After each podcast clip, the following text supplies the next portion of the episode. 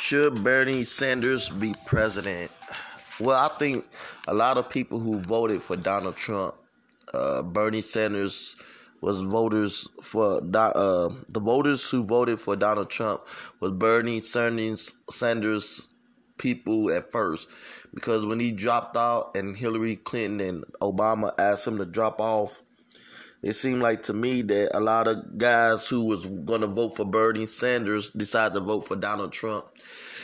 Um, right now, a lot of black people want to see Biden as president, and um, and it's it's tough because between Bernie and um, what's the name, Elizabeth Warren Bernie's struggling right now with a lot of black people. So if if Bernie Sanders gets picked as a um, elective and go head to head with Donald Trump, I just think Donald Trump going to use his radical, liberal, progressive, whatever you call it, just just eat him up on it. You know, the economy is doing good right now.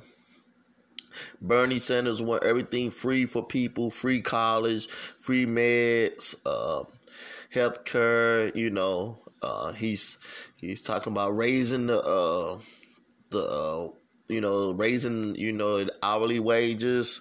So there's a lot of things Bernie Sanders coming with, and he's getting up in the polls, and he's beating a lot of people. But I just don't think he can handle Donald Trump in the final battle going head to head to be president. So, can Bernie Sanders be president? That's that's what this podcast is about. And I want to appreciate everybody who follow me and sponsor me and listen to me. And uh, well, we got a, another weekend, a week left for Super Bowl. So uh, I thank you for following me on Facebook, Instagram, uh, with a Snapchat.